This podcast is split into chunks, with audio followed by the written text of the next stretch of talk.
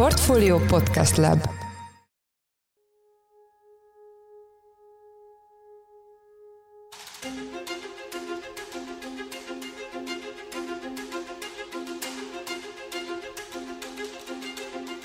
Mindenkit üdvözlünk, ez az Alapvetés, a Portfólió agráriummal és élelmiszerekkel foglalkozó podcastja, amely a Magyar Bankholding támogatásával jelenik meg. Én Braun Müller Lajos vagyok, a Portfólió szerkesztője. Alaposan megváltozott körülöttünk a világ néhány év leforgása alatt, hiszen az olcsó források kegyelmi időszaka és az aránylag kiszámítható, tervezhető piaci folyamatok után ma kirívó kamatemelkedéssel, hektikus nyersanyagpiacokkal és korábban nem látott mértékben megdráguló energiával kénytelen szembenézni minden gazdasági szereplő. Nincs ez másként a mezőgazdaságban és az élelmiszer feldolgozásban sem. Az agrobiznisz ráadásul, mint a kifejezetten érintett lenne több szempontból is. A műtrágya ára elszállt, a szemes takarmány régóta nem látott társzinteket ostromol, a tömegtakarmány az asszály miatt korlátozott mennyiségű és ezért szintén drágábban beszerezhető, az energia ára, mint már említettük, kilőtt az elmúlt egy évben, ráadásul a kiskereskedelmet sújtó különadók és a fogyasztók vásárlóerejének csökkenése miatt az üzletláncok is igyekeznek a szokásosnál is keményebben tárgyalni. A minden szempontból nehéz helyzetben több száz milliárd forintos nagyságrendű forgóeszközigény jelentkezik, ez az összeg kellene a folytatáshoz az ágazatnak. A megoldásnál kézenfekvő választásnak tűnik a bankok szerepe, azonban a megnövekedett kamatkörnyezetben természetesen a pénzintézetek is néhány éve még elképzelhetetlen árazások mellett tudnak finanszírozást nyújtani. Ráadásul a komplex és kedvezőtlen helyzetben vélhetően még szigorúbb szemmel nézik meg, hogy kinek és mire adnak kölcsön. Enyhíti ugyanakkor a helyzetet az, hogy az agrárium és az élelmiszer termelés történelmi távlatban jól finanszírozható fenntartható, stabil szektornak számít, jó ügyfelekkel, biztos megtérüléssel és alacsony bedőlési rátákkal. Az ágazat finanszírozásáról első körben a forgóeszköz finanszírozásáról szól az alapvetés, a portfólió agráriummal és élelmiszerekkel foglalkozó podcastjének mostani adása, amelyben vendégünkkel Hollósi Dáviddal, az MKB Bank és a Takarékbank agrár és élelmiszeripari üzletágának ügyvezető igazgatójával beszélgetünk. Szervusz Dávid, üdvözöllek a műsorban. Szervusz Lajos. Kezdjük ott, hogy az elmúlt egy évtizedben nagyjából hogy alakult az agrárium helyzete. Nem akarok nagyon messziről indulni, de emlékszem arra, hogy korábban te számos alkalommal utaltál az agrárium egészének az értékelésekor arra, hogy a mezőgazdaságnak van egy nagyon-nagyon kifejezett és nagyon nagy mennyiségű betétállománya. Tehát ugye a jó években, főleg a növénytermesztők egy nagyon nagy betétállományt halmoztak fel. Ez most nagyjából mennyi lehet tényleg csak ilyen hozzávetőlegesen, és mire elég?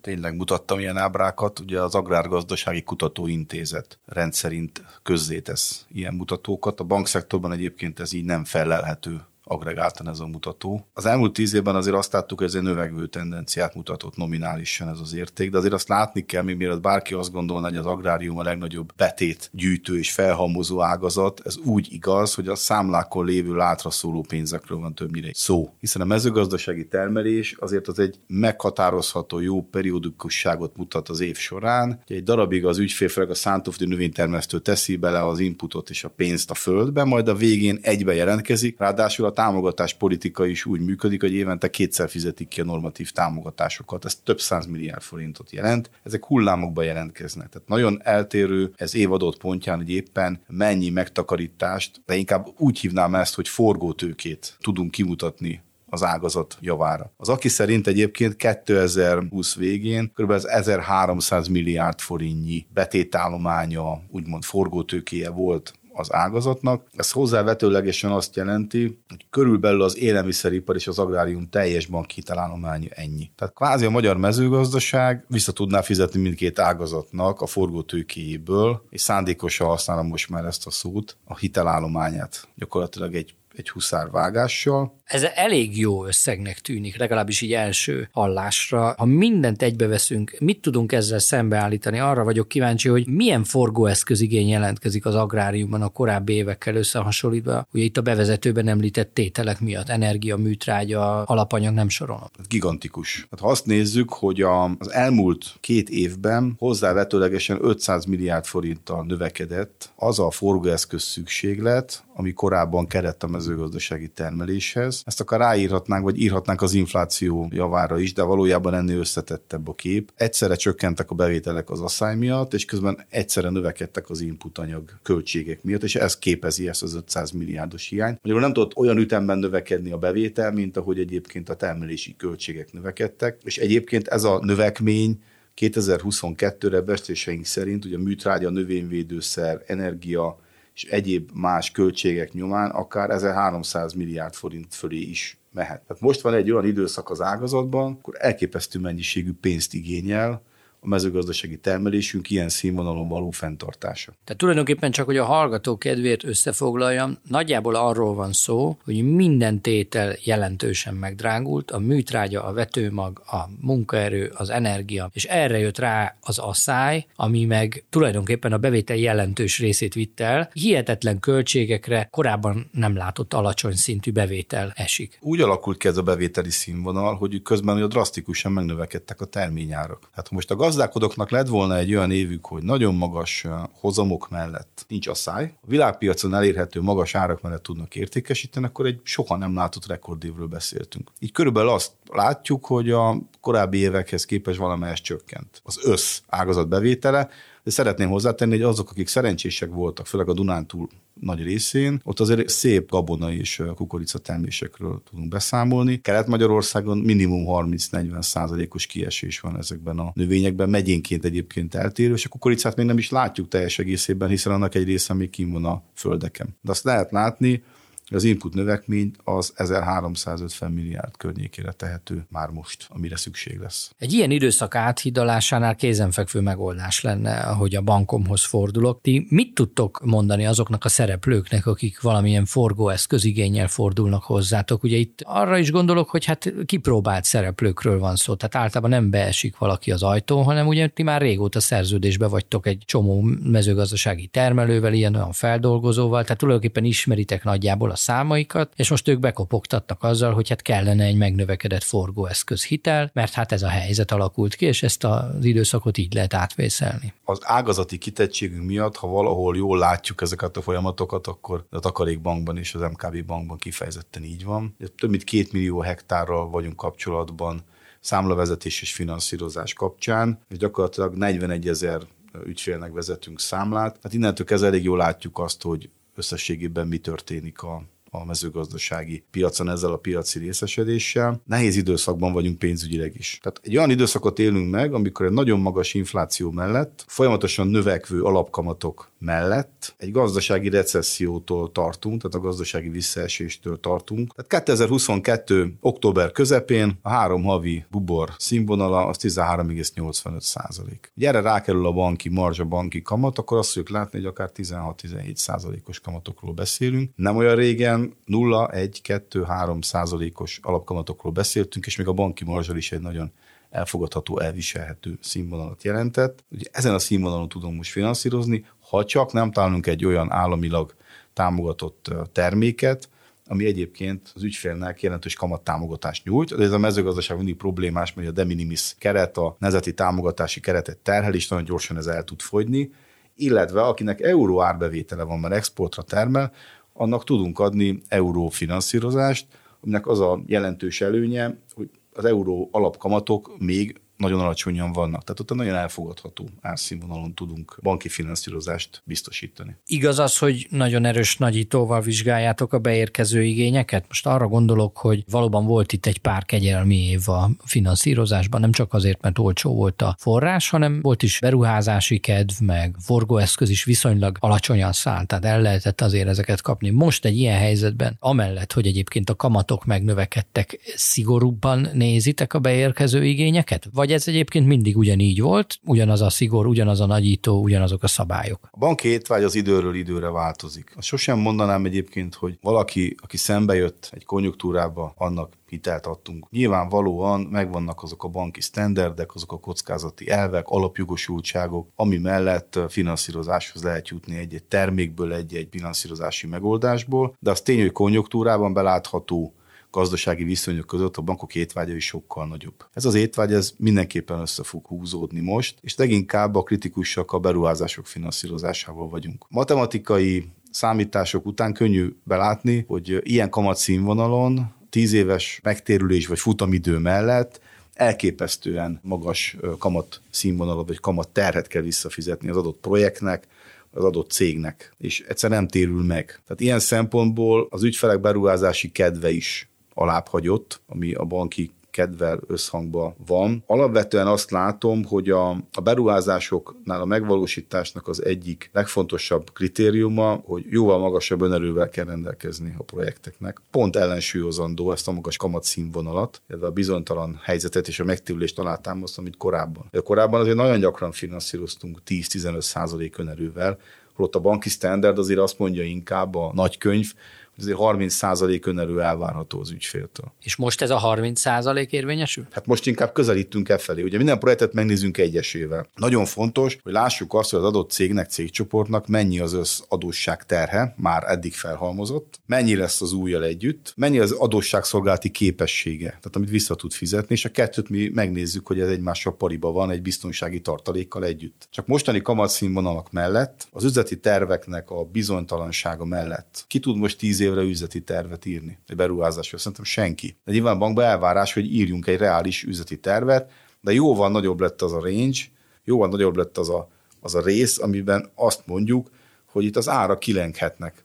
Tehát ahogy látjuk a termesztés és a tenyésztésnek az input anyag költségének a változását, ugyanazt láthatjuk az output oldalon. A sertésár, a tejár, a baromfi húsár, a gabonár ugyanígy változhat. Tehát annyival nagyobb biztonsági játékot kell játszani az ügyfélnek meg a banknak is, hogy ez lehetetleníti el a beruházásoknak az olyan színvonalú finanszírozását, mint hogy az elmúlt tíz évben tudtuk tenni. Hát ugye az előző adásban említetted is, ez egyébként banki szakemberként viszonylag ritkán hallható ilyen mondat, de meg lehet most érteni, hogy most nem a nagy, nagy volumenű projektek, nagy volumenű beruházások időszakát éljük, most inkább egy ilyen forgóeszköz igény jelentkezik arra, hogy tulajdonképpen a legviharosabb időket átvészelje, túlélje egy adott termelő vagy feldolgozó. Most ebben a történetben egyébként számít a, annak a szereplőnek az ismertsége, az előélete, és itt most nem arra gondolok, hogy személyesen ismeritek el, hanem a vállalkozását, nyilván a számait, tehát valaki, aki nem tavaly kezdte, hanem mondjuk 20 évnyi eredményes gazdálkodást tud felmutatni, ő azért könnyebben átcsúszik, gondolom ezen a rostán. Hogy ne számítana? A banki finanszírozás az nagyon nagy részben a bizalmi elven működik. Épp úgy, ahogy a betétesek a bizalmukat a bankba helyezik, amikor ott hagyják a betétet, és ránk bízzák annak a kezelését. Ugye mi abból finanszírozunk, és ezt a finanszírozást biztonságosan kell megtennünk ahhoz, hogy a betéteseknek vissza tudjuk fizetni a betétet, plusz az érte megszolgált kamatot. Azt, ha látjuk valakinél, hogy közös múltunk van, láttuk viselkedni bizonyos szituációkban, nagyon fontos egy vállalkozás esetében, egy vállalkozó esetében, hogy a könnyű és a nehéz helyzetekben hogyan, hogyan viselkedik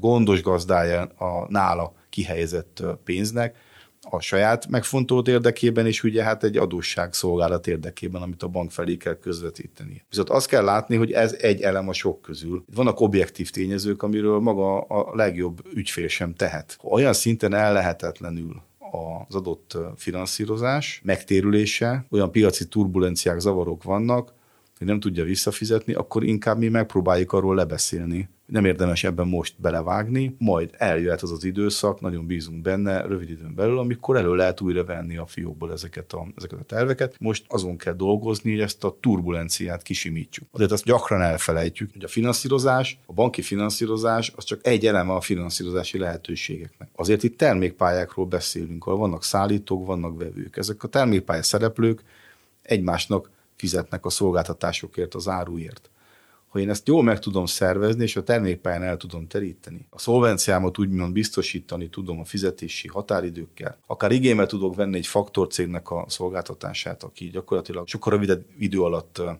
likviditásomat biztosítja, mint ahogy megérkezne annak az árunak az ellenérték, akkor ki lehet alakítani egy bizonyos szempontú pénzügyi függetlenséget, vagy legalább egy stabilitást. A banki forgóeszköz finanszírozás ez mindig a rövid lejáratú forgóeszköz igényeknek a biztosítására szolgál, és most valószínűleg ennek a szerepe fog ebben a környezetben felerősödni, és itt talán még a magas kamatok is könnyebben elviselhetőek, hiszen ezt éven belül vissza kell törleszteni, vagy ki kell fizetni. Tehát egy 17%-os kamat szélsőséges esetben az egy egész évre vonatkozik. Ha nekem csak egy hónapra van szükségem a pénzre, akkor a 17 százalék 12 fogom csak a banknak kifizetni. Világos, ideális körülmények között ugye a forgóeszközt is tudom finanszírozni a bevételeimből, és akkor ilyen értelemben a banki forgóeszköz finanszírozás az csak valami kiegészítés szolgál. És ugye most pont azt beszéltük, hogy ezek az ideális körülmények borultak fel, ezek azok, amik nincsenek, mert a ráfordítás igény az nagyon megdrágult, és a bevételek meg ugye gyakorta elmaradtak, főleg hát ugye a mezőgazdaság gazdasági termelőknél a keleti ország részben. Csak hogy a megváltozott világot, ezt a megváltozott környezetet egy kicsit megvilágítsuk a hallgatóknak. Tudsz mondani egy hangsúlyozottan nem nevesített példát egy olyan elutasításra, ami mondjuk néhány éve még átment volna, de most a mostani üzleti környezetben már inkább visszadobtátok? Itt leginkább nem elutasításról beszélnék, inkább az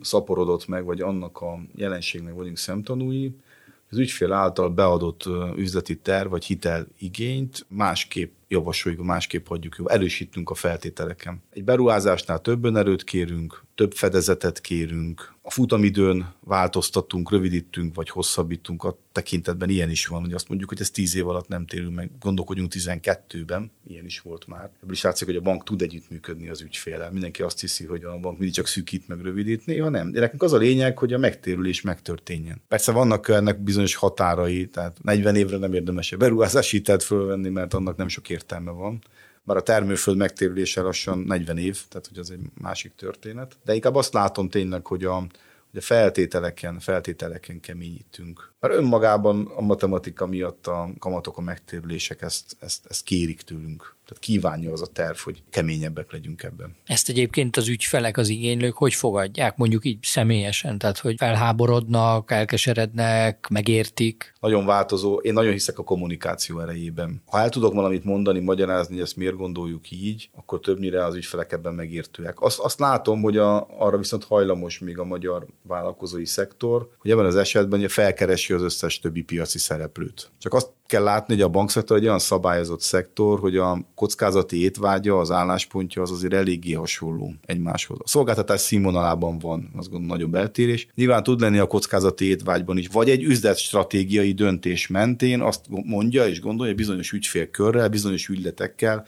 nem foglalkozom, mert nekem ez nem éri meg. Mint ahogy mi agrárüzletágat létesítettünk azért, mert annyi agrár ügyfelünk van, és azt mondtuk, hogy ez egy stratégiai ágazat a magyar gazdaságban, ezt fejlesztjük. Tehát nálunk sokkal nagyobb az agrárügyfeleknek az aránya, mint, mint például a külföldi kereskedelmi bankoknál Magyarországon. Más a stratégia. Ilyen abszolút előfordul, de azt látni kell, ez a bankszektor ilyen szempontból eléggé összetartó, hiszen fontos az, hogy a bank érdekeit és a bank stabilitását azt, az védeni tudjuk, és a hitelfelvevőknek a hiteleket vissza kell tudniuk fizetni. Ugye említettük azt, hogy most nem a nagy volumenű beruházásoknak az időszakát éljük, de amilyen beruházások, fejlesztési projektek most még vannak, azok nagyjából milyen területekre koncentrálódnak? Mi az, amiben most még gondolkodnak fejlesztésben a szereplők? Átvedlek ismét a Mr. Hatékonyság bőrébe, akkor a hatékonyság javító beruházások időszakát élhetjük, ha mégis beruházunk. Tehát most nem abban kell gondolkodni, hogy a kapacitásomat kétszeresére, háromszorosára növelem, most még nem, de lehet, hogy két év múlva ez lesz a legfontosabb, hiszen a kidőlő fák helyére valószínűleg be kell valakinek jutni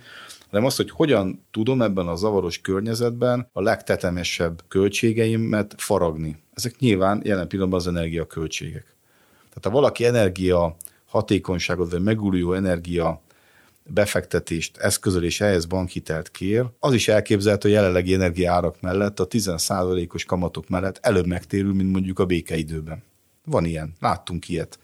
Tehát erre érdemes ráfordulni. Azért a mezőgazdaság egy energiaintenzív ágazat. Főleg az állattenyésztésnek egyes elemei, meg az élelmiszer feldolgozás, az élelmiszer tárolás, ez egy nagyon erős ha valaki napelemparkot létesít, ne adj Isten ehhez, vagy adj Isten ehhez támogatást is kap, akkor erről érdemes beszélni, mert ez egy nagyon-nagyon jó irány. Mennyire van még szerepe egyébként, ha már itt a hatékonyság növelést említetted, az olyan fejlesztési projekteknek, ami munkaerőt akar kiváltani? Ugye tudjuk azt, hogy a munkabér mondjuk az élelmiszer feldolgozásban, ha nem is annyira az élelmiszer termelésben, a feldolgozásban, ugye egy nagyon komoly tétel. Tehát egy akármilyen húsipari, teipari feldolgozónál ugye a munkabér az egy komoly kiadás. Egy ilyen jelenlegi helyzetben jó ötletnek tűnik banki szempontból az, hogy mondjuk esetleg egy olyan gyártósort építek be, ami kétharmad annyi fele annyi munkaerővel elműködik? Nyilván ez a másik olyan lehetőség most, ami egy óriási előlépést jelenthet, ha ennek megvannak a feltételei. Azért ennek több oka van, hogy ez miért van így. Egyrészt sajnos az, hogy nagyon nehéz manapság már képzett munkaerőt találni. Tehát azt látjuk, hogy a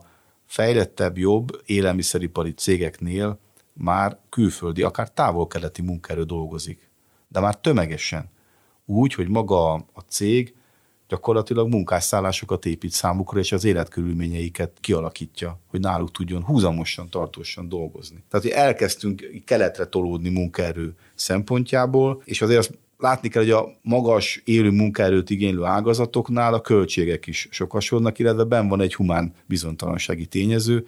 Hát sajnos a gép az nem fárad el, a gép az biztosan teljesít, az maximum elromlik, akkor meg kell szerelni, éjjel is tud dolgozni, három műszakban is, és precízebb, mint, a, mint az emberi kéz. Tehát ez a tendencia, főleg az élelmiszeriparban erőteljesen megindult bizony, de ennek óriási költségeik vannak. Tehát egy komoly gépsor nagyon súlyos milliárdokba kerül alsó hangon. Főleg beszélünk folyton ugye a hatékonyságról, nagyüzemről, méretgazdaságosságról, hát ott meg ennek a, ennek a többszöröse is tud lenni. Igen, egyszer egy élelmiszeripari feldolgozó mondta azt nekem, hogy azért jó a gép sorba beruházni, mert leírható az amortizációja évek alatt, és hétfő reggel is józan. Még egy gondolat a munkaerő höz. Az infláció, ahogy nálad és nálam jelentkezik, ugye a munkaerőnél is. Tehát egy béremelési spirálba kerülhet az élelmiszeripari feldolgozó, aki könnyen mondhatja azt, hogy ki tudok váltani tíz embert egy géppel, elfogadható kamatszínvonal mellett, amit ki tudok alkudni, vagy, vagy valamilyen támogatott termékben meg tudok oldani, vagy vissza nem térítendő támogatásból, akkor az a gép az lehet, hogy a következő öt évben nem fog infláció miatt béremeléseket kérni fél évente. Így biztosítottam a stabil termelést. Igen, egyébként az elmúlt adásokban meg ebben a mostaniban is újra meg újra visszatérünk arra, hogy mennyire jól jártak azok, akik az elmúlt években, amikor még alacsony kamatok mellett lehetett forrást bevonni, akkor hajtottak végre hatékonyságnövelő beruházásokat, akár energiahatékonyság, akár a munkaerő kiváltása bármilyen téren. Tehát tulajdonképpen a nagy tanulsága ezeknek az éveknek, meg ennek a mostani helyzetnek az az, hogyha olcsó a hitel és kijön a matek, akkor nem szabad vacilálni évekig, mert nem tartanak ezek a kegyelmi állapotok sokáig. Térjünk vissza egy pár mondatban arra, hogy ugye azt mondtad, hogy döbbenetesen magas forint kamatok uralkodnak most a finanszírozásban a korábbi évekkel összehasonlítva, és hogy aki exportra termel, és euróban van van bevétele, az könnyebben érhet el euró alapú hiteleket. Itt ugye természetesen a hallgatóknak, nagyon sokaknak ezek a rossz emlékű devizahitelek beugorhatnak, de tulajdonképpen itt nem erről van szó, mert ugye a devizahitellel több baj is volt, az egyik az az, hogy a lakosságnak nyújtották, másrészt meg ugye, hogy olyan szereplőknek nyújtották, akiknek nem volt devizabevételük. De itt egy egész más helyzetről van szó. Mindazok, akik exportálnak és euróban van bevételük, azon túl, hogy örülhetnek annak, hogy természetesen ők más új piacokról piacról is tudnak bevételt szerezni.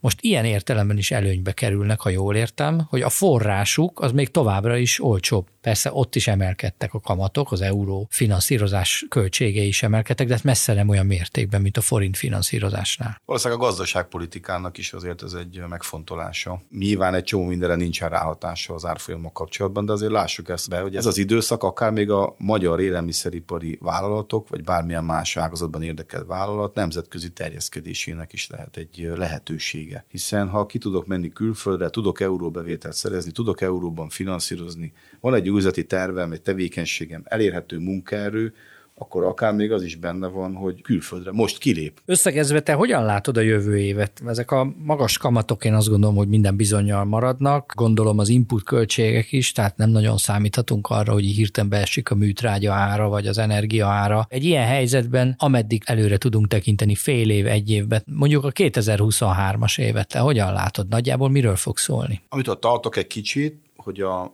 lakosság fogyasztó képessége az drasztikusan visszaesik tavaszra. Nagyon sokat fogunk költeni energiára és élelmiszerekre, és egy kicsit ilyen kivéreztetve fogjuk magunkat érezni. Addigra egy optimista forgatókönyv szerint az infláció jelentősen lassulhat, ami nem jelenti azt, hogy a kenyér olcsóbb lesz, de legalább nem drágul ilyen ütembe tovább. Talán a bérek színvonala, ha ilyen mértékben nem is éri utol az inflációs színvonal, mint amit okozott, de valamelyes közelít ehhez és ott megfigyeltem, ez egy szubjektív dolog, de akkor jön a tavasz, akkor sokkal több vállalkozó igény érkezik be hozzánk. A tavasszal kicsit megújulnak az emberek, megújul az agy, a gondolkodás, a beruházási szándékok, a továbbfejlődési szándékok is érkeznek, és télen múltával akár még olyan is eszünkbe juthat, ami télen nem jutott eszünkbe. Ez egy nagyon érdekes jelenség, én nem tudom, erről valaki valahol beszélte már, de, de ez egy érezhető a banküzletben. Kilábalásra lesz szükség. Addigra talán lejátszódik ez a hatalmas gap, ami a termelési költségek és az árak között van. Addigra talán azok is megértik, hogy itt, itt komoly helyzet van, akik ma még nem biztos, hogy ezt minden vetületében látják, hogy itt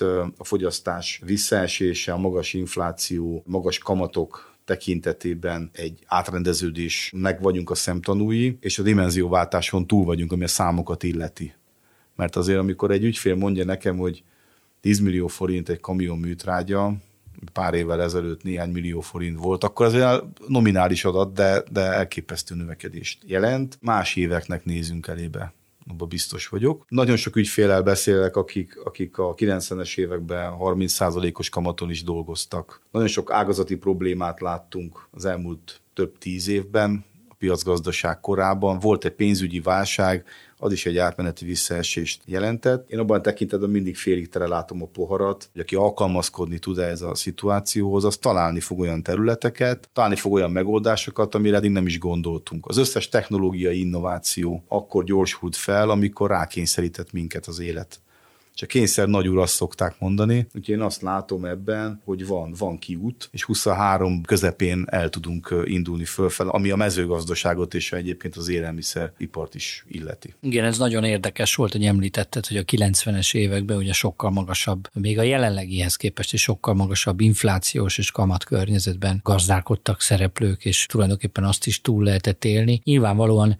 minden gazdasági körülményhez lehet alkalmazkodni, a nehéz körülmény körülményekhez viszont csak kevesebben tudnak alkalmazkodni, arra kell törekedni, hogy abba a körbe tartozzunk, akik a legjobban bírják ezt az evolúciót. Láthatjuk, hogy nagyon kemény feladat elé néznek a magyar élelmiszeripar és az agrárium szereplői. Reméljük, hogy lesz köztük elegendő innovatív, szívós és jó brandértékkel rendelkező feldolgozó, akik megerősödve jönnek ki az előttünk álló időszakból. Ez volt az alapvetés, a portfólió agráriummal és élelmiszeriparral foglalkozó podcastje, amely a Magyar Bankholding támogatásával jelen jelenik meg. Köszönöm vendégünknek, Hollósi Dávidnak, az MKB Bank és a Takarékbank agrár és élelmiszeripari üzletági ügyvezető igazgatójának, hogy rendelkezésünkre állt. Én Braun Müller Lajos voltam. Ne felejtsétek, hogy november 30-án és december 1-én zajlik Siófokon a portfólió kétnapos agrárszektor konferenciája, amelyre még vannak elérhető jegyek. Érdemes böngészni a programot, a portfolio.hu per rendezvények oldalon megtaláltok mindent, hogy fontos témák lesznek napirenden, afelől kezeskedem. Ha tetszett az adás, iratkozz fel a Portfolio podcast csatornájára bárhol, ahol podcasteket hallgatsz. Hamarosan új adással jelentkezünk, addig is minden jót kívánunk, sziasztok!